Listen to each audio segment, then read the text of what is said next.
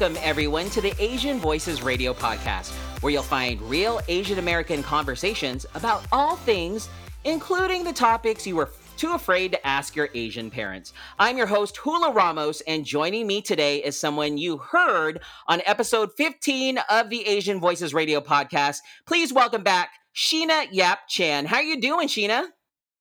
Hey Hula, I'm good. Thank you again for having me here today. I'm really honored. Just been busy, you know, doing stuff. I mean, you know, just just doing the work and helping, you know, our Asian community elevate our voices. I know the month of May was Asian Heritage Month, but you know, we have to go beyond that, right? Yes, we get a month where we celebrate the achievements of our Asian community, but, you know, I believe we celebrate it every single day and keep speaking up, especially with what's been going on in our Asian community. You know, we're still getting attacked, our elderly is getting attacked, and it just breaks my heart every time I see it online or read the headlines. Absolutely. No, I, I appreciate uh, your efforts. And, you know, obviously, you know, us Asians, we're, you know, taught to be very quiet and don't talk about our dirty laundry in front of everybody. But I love people, you know, Asians like you who are out there and being very vocal. Um, and, and I'm glad that you're able to join us on today's show. And you personally know our guests today. So on today's show, we're taking a deep dive into Korean dramas, aka K dramas, and how they can aid with mental health. And today we have Jeannie Y. Chang joining us. She's a licensed marriage and family therapist and the founder of Your Change Provider, a therapeutic practice founded on solutions and cultural confidence in promoting good mental health and wellness. And we're going to take a whole deep dive into K dramas and how that helps out with mental health. So please welcome Miss Jeannie Y. Chang. How are you doing, Jeannie? I'm doing great. Thanks for having me, Hula. Super excited to be here. And of course, being with my gal pal, Sheena. Super excited. Absolutely. No, we're, we're excited to have you. Let's just start off from the beginning because I know you're second generation Korean American and you were born in Seoul, South Korea. You came over to the US as a little baby. And I found out early on that you too struggled with your identity like many Asian Americans. So let's just start there. Can you share your journey with us? Sure. Uh, first of all, I love the fact that you did your research. So, yes, I was born in Seoul, came when I was a baby, basically four and a half months or so. Uh, so, pretty much identify being American Korean, right? But in recent years, this is where I'll, I'll start backwards with where I am with my Korean American identity. I'm super proud to share more openly, and I say it early on from the get go, as that I am a second generation Korean American. But you wouldn't have heard that from me, first of all, growing up right? Saying it, I would say it in a very sheepish or embarrassed way. And then the fact that now it's a big part of my work to share my Korean American identity and then use it, of course, in my clinical work to normalize mental health. I mean, as you were doing your intro, talking about mental health, where, I mean, this May was also Mental Health Awareness Month. So those are right. two powerful intersections for me. Um, and I share that because I've come a long way as a lot of us do, right? As we right. age and and just get more comfortable in our skin. But it really wasn't until I honestly became a licensed therapist, which came later for me in life. Technically, it's my third career. So, and I really believe, and I always share, share this, but mental health, the field of mental health found me, is what I always like to say. It's not something I planned not because of the stigma or anything like that, just because I had hopes and dreams of honestly um, being a number one broadcast journalist, you know, doing these podcasts early on, right? That was my dream to be a well known news anchor. And I really was well on my way at one point. But and I share this, it's, it's really odd how it happened. But in my early 20s, which now if I saw Jeannie Chang in my early 20s, I say, hey, Jeannie Chang, you're in burnout. But I was burned out, even though I loved what I was doing which is why I'm very passionate about helping Asian American professionals because we don't recognize signs, right? So right. early on, I loved my career, but was unhappy. So it's like that dichotomy and that polar opposite emotion experience that I always tell people about that you can have.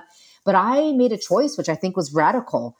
At the time, I so identify with my job, but I was like, you know what? I am going down a road that I see myself not good in like 10 years. I was actually con- concerned about my well being in 10 years, meaning I would have made the choice to look good and be successful, but was it, what was it going to be at a risk of, right? So I actually right. left the field. And when I told my parents, here's, here's where we go with the Asian American identity, of course, they're all like freaking out, right? Oh my gosh, you worked so hard to be a journalist. They were proud of me, which is great, but that's because I was going to be famous.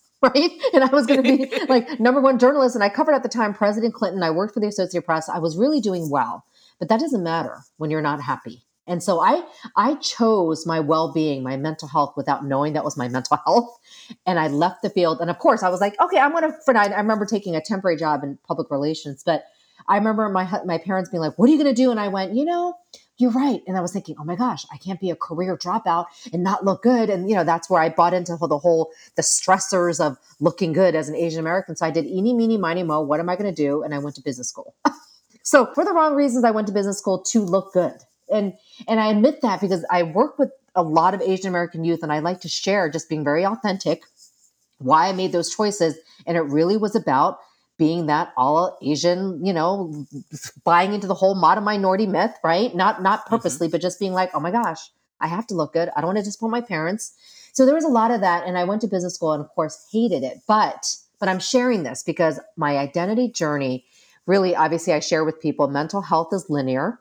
Your identity journey is linear. Nothing is uh, sorry, not linear, cyclical. My bad, cyclical. So nothing in mental health is linear, right?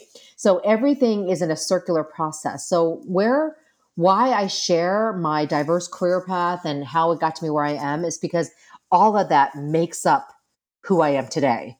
And I share that with folks for them to relate to how their mental health and identity intersect throughout all different seasons of life and even though I disliked business school at the time and saw no purpose, but just was like, oh my gosh, I'm just trying to look good and just get through it, I I use it now for my advantage of running my own private practice, right? Marketing my my work in the in the sense of marketing where I have to just convince clients, obviously Asian American, and I basically work a lot with the API community. Now I want to share my private practice, which is huge to, sh- to say this. It's a hundred percent Asian American.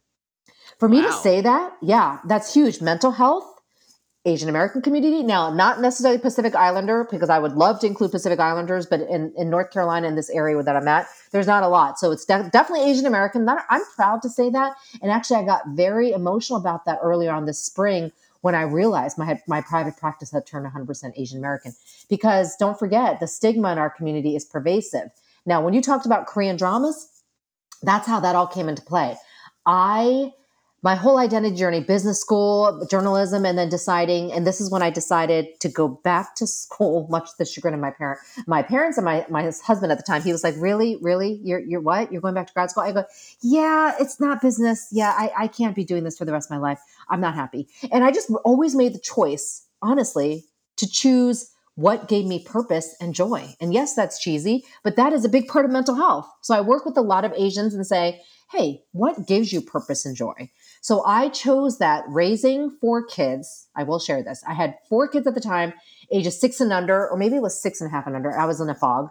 I was like, oh my gosh, okay, so I'm a stay at home mom right now, but I know that I have a passion and purpose to do more after I raised them because I really was happy staying at home raising them. And then I decided, you know what?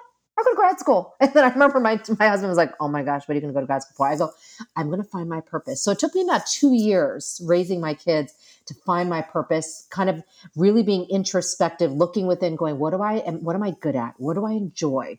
What can I see myself doing? And that was mental health. And it came to me at two in the morning.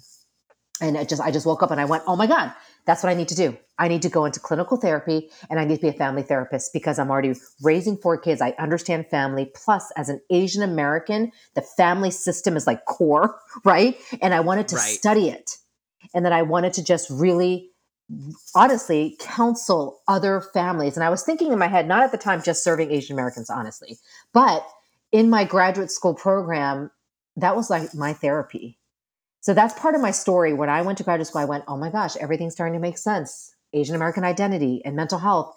And I had to, and I uncovered a lot. And then, and then basically, yeah, the rest is history. But how Korean dramas came into the fold was really by accident, um, as a lot of things in my life are. But really, it's because um, several years ago, because, uh, okay, so what year was it? Maybe 2017 or 2018. I've been watching K dramas for many years. I would say college, post college, so many years off and on, and then revisited them when my kids were a little older. So it, it'd probably be about 15 years consistently now. And I remember I was trying to get through to this family.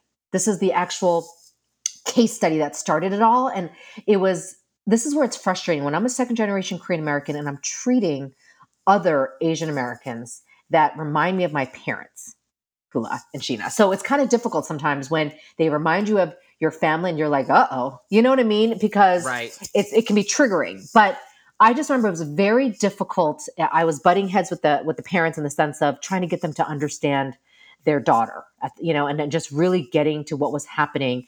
The daughter was not doing well. Um, her mental health, in fact, they came into me in a crisis, mental health crisis. So, long story short, I don't. I wish I could tell you how it came about, but it came about somehow, and I brought in honestly an example of a Korean drama because I asked him, "Hey, do you guys watch K dramas?" And the parents were like, "Yeah." I go, "Which one are you currently watching?" And it happened to be a couple that I was watching, and I was like, "Okay." And I had to just do some thinking, but I just remember going, "I'm going to." In my head, I went, "You know what? The next time I see them, I'm going to give them an example of a K drama." To help them understand some mental health issues, to help them connect with their child. So that's how it all started. I'll stop for a second. yeah, it, ha- it happened by accident just to get these parents to understand the teen at the time. And let me tell you, it did work. And that's where it stuck. And I went, interesting. Because, and plus it was fun because at the time, I, I mean, I love K dramas now, but I was really loving the fact that I was like, oh my gosh, am I bringing K dramas into my work? Well, okay, you know? And it worked. Uh, well, speaking of that, like, did you just realize that the parents all of a sudden opened up a little bit more when she brought up the K drama thing?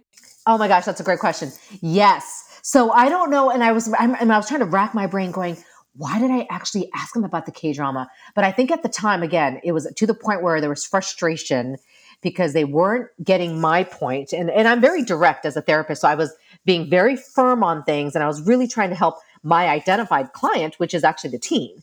And there were tears. I mean, this is this is like a very contentious therapy session. There were tears on both ends from everybody in my session, aside from me, but probably behind my, behind my eyes were tears of frustration. And I brought up the K drama because I remember doing some flashbacks as I was talking to him, going, "Oh, there's some great family scenes," and I felt like this was like a deja vu scene that I was having with them. And I think that's how I tied in a K drama. So I when I brought it up, yes, when I brought it up immediately, the connection was like quick. I mean, the teen was like, "Yeah, I'm watching this," and it was nothing the parents were watching, but the parents were like, "Yeah, we see them all the time, you know." And, and they were looking at me going, "You watch them too?" I go, "Yes, I do," and I didn't tell them I needed subtitles, but you know, I was like, "Yes, I, I watch them," but that is how it started. And then, yes, the following week I started, and I kid you not, we broke down some K dramas together, and that's probably the most special case to date because that's what brought up all of this and how I saw change only because it helped them relate to what I was saying. Culturally speaking, there was such a divide that I needed to bring something in to help them watch and visually see and go, oh, oh, okay, now we see what Jeannie's saying. Awesome. Well, thanks, Jeannie. And you know, I love, I always love hearing your stories, and especially you know, watching your videos on Nuna's Nunchi, uh, tying in mental health and K dramas because mental health is such a huge topic that's still very not talked about in the Asian community, or still a huge stigma. And of course, we always talk about how you know a lot of people still are feeling stress. You know, especially with Asian communities, we're feeling the stress of the pandemic and the anti-Asian hate. So it's you know twice as much that we're dealing with and there's been studies where i think even the the racism is more stressful than the pandemic Yes. Um, in fact, in our in our field, we say racism is a mental health issue. It's a mental health crisis. It's a mental health issue across the board. We're talking discrimination, hate, microaggressions. I mean, think about uh, anyone challenging who you are, even if you yourself struggle with who you are, as Hula was talking about, because we all have. That doesn't still matter because it's still discrimination and comments and biases that you face that are very distressful. And I will say, and I and I'm I, I think that's important for me to say with Nuna's Nunchi, my YouTube channel. Sure, I don't specifically tie in racism because I'm talking about K dramas, right? But and I'm talking from a mental health perspective. But I will share this on a side note that's a little bit outside of the therapy room and outside of perhaps just my clinical work on a bigger global scale K dramas are, you know, are really infiltrating audiences worldwide because of the pandemic, right? People being stuck at home, home la- last year a lot, watching things on Netflix. that I have found so much solidarity through the experience of watching Korean dramas and talking about it with non Asian American Pacific Islanders. That's super powerful. And I'm sharing this because that's another boost of why I have found K dramas to be very effective in addressing mental health. Because again, racism, mental health crisis, mental health issue. And I found that when I brought up K dramas, regardless of the audience, I mean, there was always like somebody that watched it, right? I mean, I kid you not, there's nobody that went, oh, never heard of it, don't watch it. No, there was always somebody in an audience that watched it. And I was just floored when I'd be like, wow, I don't see race when I'm talking about K dramas, and neither do these people that are non Asian. That is fascinating actually because you know being asian you know I- will be honest i you know i i know that your youtube t- youtube channel is noonchi's uh, I don't even know what that means. First of all, what does that even mean? sure, I love, yeah, Nuna's Nunchi. So Nuna in Korean means older sister. Yeah, I'm trying to be all coy, like I'm all young and all that. But um, you know, I I was really trying to find a play on words because Nunchi was the word that I really wanted to use. Nunchi is a very unique Korean word. And it means, honestly, it, simple terms, reading the room or reading someone's energy, knowing what's going on without using the words. You're watching things, you're observing. And that's what I do as a therapist, right? I don't just ask you questions and then get these answers. I have to observe what's going on in a family, see what I'm feeling, see what what the emotions that are coming out of these folks. That's nunchi. And I use my nunchi all the time as a therapist. But nunchi is also that Korean term where you know, they have this sharp look. They can recognize what's going on. It's actually a skill. And Koreans will tell you it's a compliment if they go, Oh, you have good nunchi. You know what I mean? But if they say, Yeah, your nunchi sucks, that's a really bad compliment, right? And I will say, growing up, I did get compliments as much as I disliked being Korean. That I got good compliments from my parents and even elders saying, "Oh, Jeannie, you know you have good nunchi for someone your age." So I recall feeling that nunchi was something I had, but I still resented the word because I, you know, anything Korean I hated.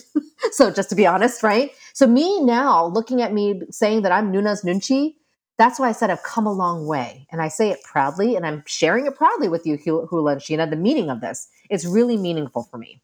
That's amazing. You know, you you it's fascinating me right now. I'm sitting here because you said, you know, there's all these different uh races, uh cultural groups that can relate to the the K dramas.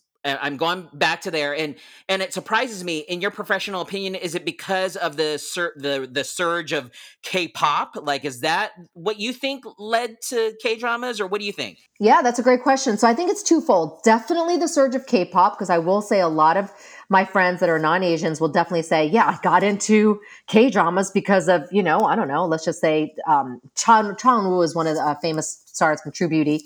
Um, he is one of the, a K-pop star, right? So they're like, oh, because him, he's so cute. So I wanted to see him in a K-drama. So yes, most folks, or not most, let's just say half the folks I talked to came over, switched over to K-dramas because of K-pop and they're still K-pop fans.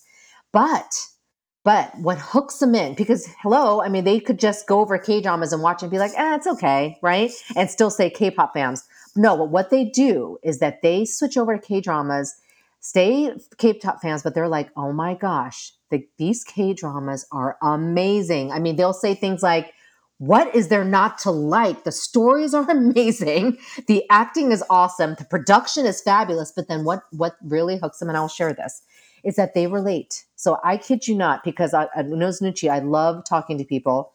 I love hearing the stories from folks, especially Black Americans, African Americans, Nigerian Americans. Oh my goodness, that share Jeannie. No, I, I, don't see Korean or Asian when I'm watching a K drama. They just watch the K drama, relate to it because it reminds them of their own upbringing and identity, period. Isn't that amazing? and they're not looking at race. They're not going, oh, that Korean, yeah, different than me. No, they're just looking at the fact that that story or the the character development or you know the plot of the the whole story of the family. They're like, that's my family, and so that's what I mean by race is not an issue when it comes to K dramas. From my work, this is based on my work. And and based on your work, I I know that you talk about this thing that really stuck with me. It's the idea of chung can you explain that to our audience? Because that really got me. Yes, Chung. Um, and again, I'm still marveling that I'm having this conversation on Asian Asian Voices Radio about how proud I, proud I am about Korean concepts. because again, I struggled a lot with my identity. But Chung is another unique Korean term. Wow, it's hard to describe, but I would say it is the rich connection among people. It's basically interrelationships, intra relationships. I would say it does not just come within families, but there's such kinship, almost like a kindred spirit. You know, that term of like, you just feel this connection, almost like a soulmate, but then you're friends. And the Chung is so visible in so many K dramas. That's what makes us cry. I mean, we're seeing the Chung and we're going, wow, look at that grandma that is a stranger to this little kid, takes him under her wing, you know, and literally doesn't know who he is, but feels sorry for him. And there's that Chung, meaning that affection and love that comes out of just um, relationship building. And that that's what I mean by Chung. And again, I hope I'm describing it, but it's really powerful. And that's what, when you watch it, again, boost to your mental health because relationships are super important to your well being. And when you're watching this unfold in a K drama, it's really good for your mental health to connect in that way to people you're watching on screen, but then watch these relationships show so that show that Chung, that kindred spirit. I'll do anything for you, the loyalty. I hope I'm describing it well. I mean, it's really, really rich, really rich in emotions. Okay, okay. Well, uh, let me ask it because Sheena's here too, and she she she loves K dramas. Uh, was Sheena? What what was your first ever K drama, or what's your favorite K drama? So two part question, Sheena. Yeah, for sure, Hula. So my first K drama I saw was Crash Landing on You, and I've never cried so much for a TV show. I was like, why am I crying so much? You know, the Kleenex is like right beside me. I've probably wasted like used like five boxes every episode, and it's like I'm just bawling my eyes out and having a heart attack at the same time because I don't know what's gonna happen. And with me, when it comes to K dramas, I actually like reading the ending because I just can't take it. So so I have to watch, I have to read it. And my friends like get so mad that I read it. And I'm like, listen, I, I can't take it. it. It gives me a heart attack, especially when you watch something like Crash Landing on You for the first time. But when it comes to favorites, I have so many. I mean, Goblin was one of my favorites. Uh, an, a recent one that I just saw was called Move to Heaven. That is an amazing uh, storyline about uh, trauma cleaners and also unfolding the stories of the people they do the trauma cleaning for. It just has a very great storyline. And like what Jeannie said, you know, all these things are relatable, whether you're Korean or not, or, you know, from a different culture or even a different Asian background, we all can relate to it. We all can relate to the pressures of, you know, being perfect and obeying our parents. And even when it comes to like going to the best schools, what are you willing to do to get there, right? Sometimes we tend to lose ourselves just so that we can have that name or that uh, status. So let me ask you this, Jeannie, um, because um, I, I'll be quite honest with you, I'm not too familiar with K dramas because, like I said, I'm Filipino and I grew up watching P dramas or the Filipino dramas. And my wife is um, Hispanic and she watches all her telenovelas. And with those, um, compared to American soap operas, the telenovelas and the Filipino dramas always ended. Like it wasn't a long like you have general hospital you have one life to live you have all these american soap operas. So can you explain is that the same with k dramas yes correct. Yeah totally. That's actually why people love it because there's an ending. It usually ends in what 60 to 20 episodes normally. So wow. you know it's going to end. Yes exactly. Um, so they're very similar. And I, and I will say telenovelas p dramas c dramas they're all relatable. And again, I obviously don't have the time to watch all of them, but I probably would because I bet you I'd find relationships in all of them, right? Or be able to tie them all with mental health. But I focus on K dramas because that's that's actually honestly, and I forgot to share this. It's my main source of self care too. I it's not just I just brought it in by accident because oh let me just bring this in to connect with you and um, use it for my clients. But I again am practicing what I preach because I will literally watch K dramas for my own mental health to escape and just to enjoy. But what I think is amazing, and just as you talked about identity and the struggle we had all growing up with being Asian American or Asian and just struggling with that, was the fact that I find it so relatable to now. But I will say, when I was w- watching my parents watching it, my grandparents watching it, I resented it. I was like, I don't care about watching this, these Korean people on screen, right? It's like I'm already seeing myself. Why would I want to see that? I want to feel more American. I want to be white. That's really the truth.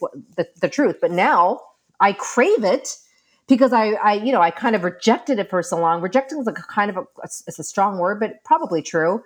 Where I'm catching up, if that makes sense. So when I came back into it 15 years ago, I really was like, oh my gosh, what? I'm missing this. I love hearing the language. But yeah, this is my big part of my self care. So when I promote it to my clients, of course I convince them because I'm like, listen, your therapist is telling you that she watches this for her own mental health. So I'm giving you homework right now. You need to do it. No, I don't talk like that, but um, but it is big part of my self care.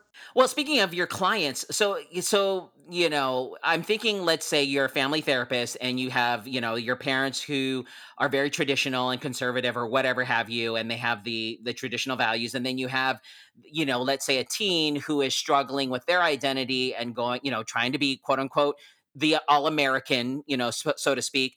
How does a K drama relate for each side, and then how does it bring them together? I love that. Yes. So I will share. It's interesting a lot of the adolescents, so ages 12 to 18, and young adults have the same or similar identity struggles that I did. And I think that's interesting. Now, I, as a therapist, you can't always self disclose too much and just get too personal. Tell them, oh, let me tell you about how I grew up, right? That doesn't really, it's not about me. But I will share to help relate both sides of the coin. So I'm talking to parents and I'm also talking to the teen or the adolescent or the young adults. And don't forget, even families, uh, there could be adult children that come in with their older parents. But how it all ties together is someone's watching a K drama or they're watching different K dramas and that connects them already. But I use both angles because the whole point is you're watching a K drama and you see as an audience what happens to every character, right? For instance, a mom yelling at her daughter saying, You're not good enough. That might be the typical Asian scenario there. And you see it in the K drama and you're crying for the daughter, right? You're like, oh my gosh, mean mom, right? But then you don't see what the daughter doesn't see in a K drama is she's bawling, saying, My mom's disappointed, I'm a failure. And she goes off. And then the next scene is you see the mom bawling her eyes out because she just doesn't know how to share show her love to her daughter. That's just an example, right? But as a as an audience member, you're watching this going, oh my gosh, look, daughter, the mom is just miserable. She just doesn't know how to show her love for you. That th- that is what I use to tie the family together, saying, listen, kid, I know you, this. That's why you're here. We're going to work on better communication. We're going to try to break break these unhealthy patterns in the family. That's that's my job to help you do that. However, I need you to understand this example of a K drama, AK, whatever. Um, here's the K drama. I need you to look at the fact that I know your mom's yelling at you and you're feeling that pain. But I'm wondering if maybe your mom just doesn't know how to share her love to you. And maybe she's this mom in this example of the K drama crying behind the scenes. And then the mom's like, and then I kid you not, there was one scenario where this mom is actually really a dad in real life, but the the the parent was literally tearing up as I was sharing this because I said, Am I right, parent? I'm assuming you struggle telling your child you love them, and then you go and you're really tortured because you just didn't know how to do it. And that's actually accurate.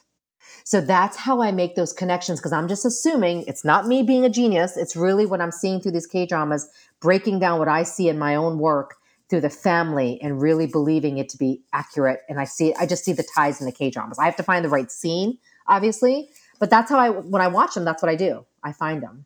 What, you know what? You I, I think you are a brilliant person to identify that this something as simple as a K drama, not saying that K dramas are simple, but just something as unifying as a, a television show can unite and help with people and their mental health. And there's so much more we can talk about. I know our time is pretty restricted, but I would love to have you come back and join us because there's there's a whole gamut of things we can talk about in regards to so stress, many. anxiety, you know, therapy. All trust me, yes. I need a therapist, and I wish you were in San Diego because I I I would love to talk oh. to you because um, you're amazing. But um, real quick, I'm going to ask both you and Sheena. It, you know, someone like me because I want to do my homework. What is the one K drama I need to be watching right now? We'll start with you, Sheena. Uh, I like Goblin. Goblin's one of my favorites. Plus, my favorite actors in it. uh, his name is Lee Dong Wook. But um, you know, a, lo- a lot of Filipino shows also are based from K dramas. One called My Love from the Stars, that's based on a K drama. They also have the Filipino version of it because uh, the Philippines loves you know Korean culture, like K dramas, K pop, everything. So yeah, I say Goblin is a really great one. Jeannie? Yeah, Goblin's a great one. All right, Hula, as, as, she was talking, I was like, okay, let me go through the bazillion list. I will say Reply 1988 That is actually one of the K dramas you'll see on my YouTube channel that I talk through a lot. It breaks down so well the family, friendship, love, neighborhood culture in the Korean in, in Korea. But yeah, Reply 1988 is actually on Netflix. But I will say it is oh. one of oh. the top, besides Goblin, it is one of the top five K dramas of all time. So Sheena and I are, are choosing correctly here. It's really okay. literally top five of all time. Perfect. I've got Netflix. I'm gonna. That's the first thing I'm gonna watch is Goblin right, and reply. mm-hmm. Okay, absolutely. Next time you come back, test me. But real quick, where can we? You know, if we want to mo- find out more information or just follow you or find your YouTube channel, where can we follow you? Sure. Yeah, I'm on Instagram. Um, your Change Provider is my my professional Instagram, and Nuna's Nunchi is also on Instagram.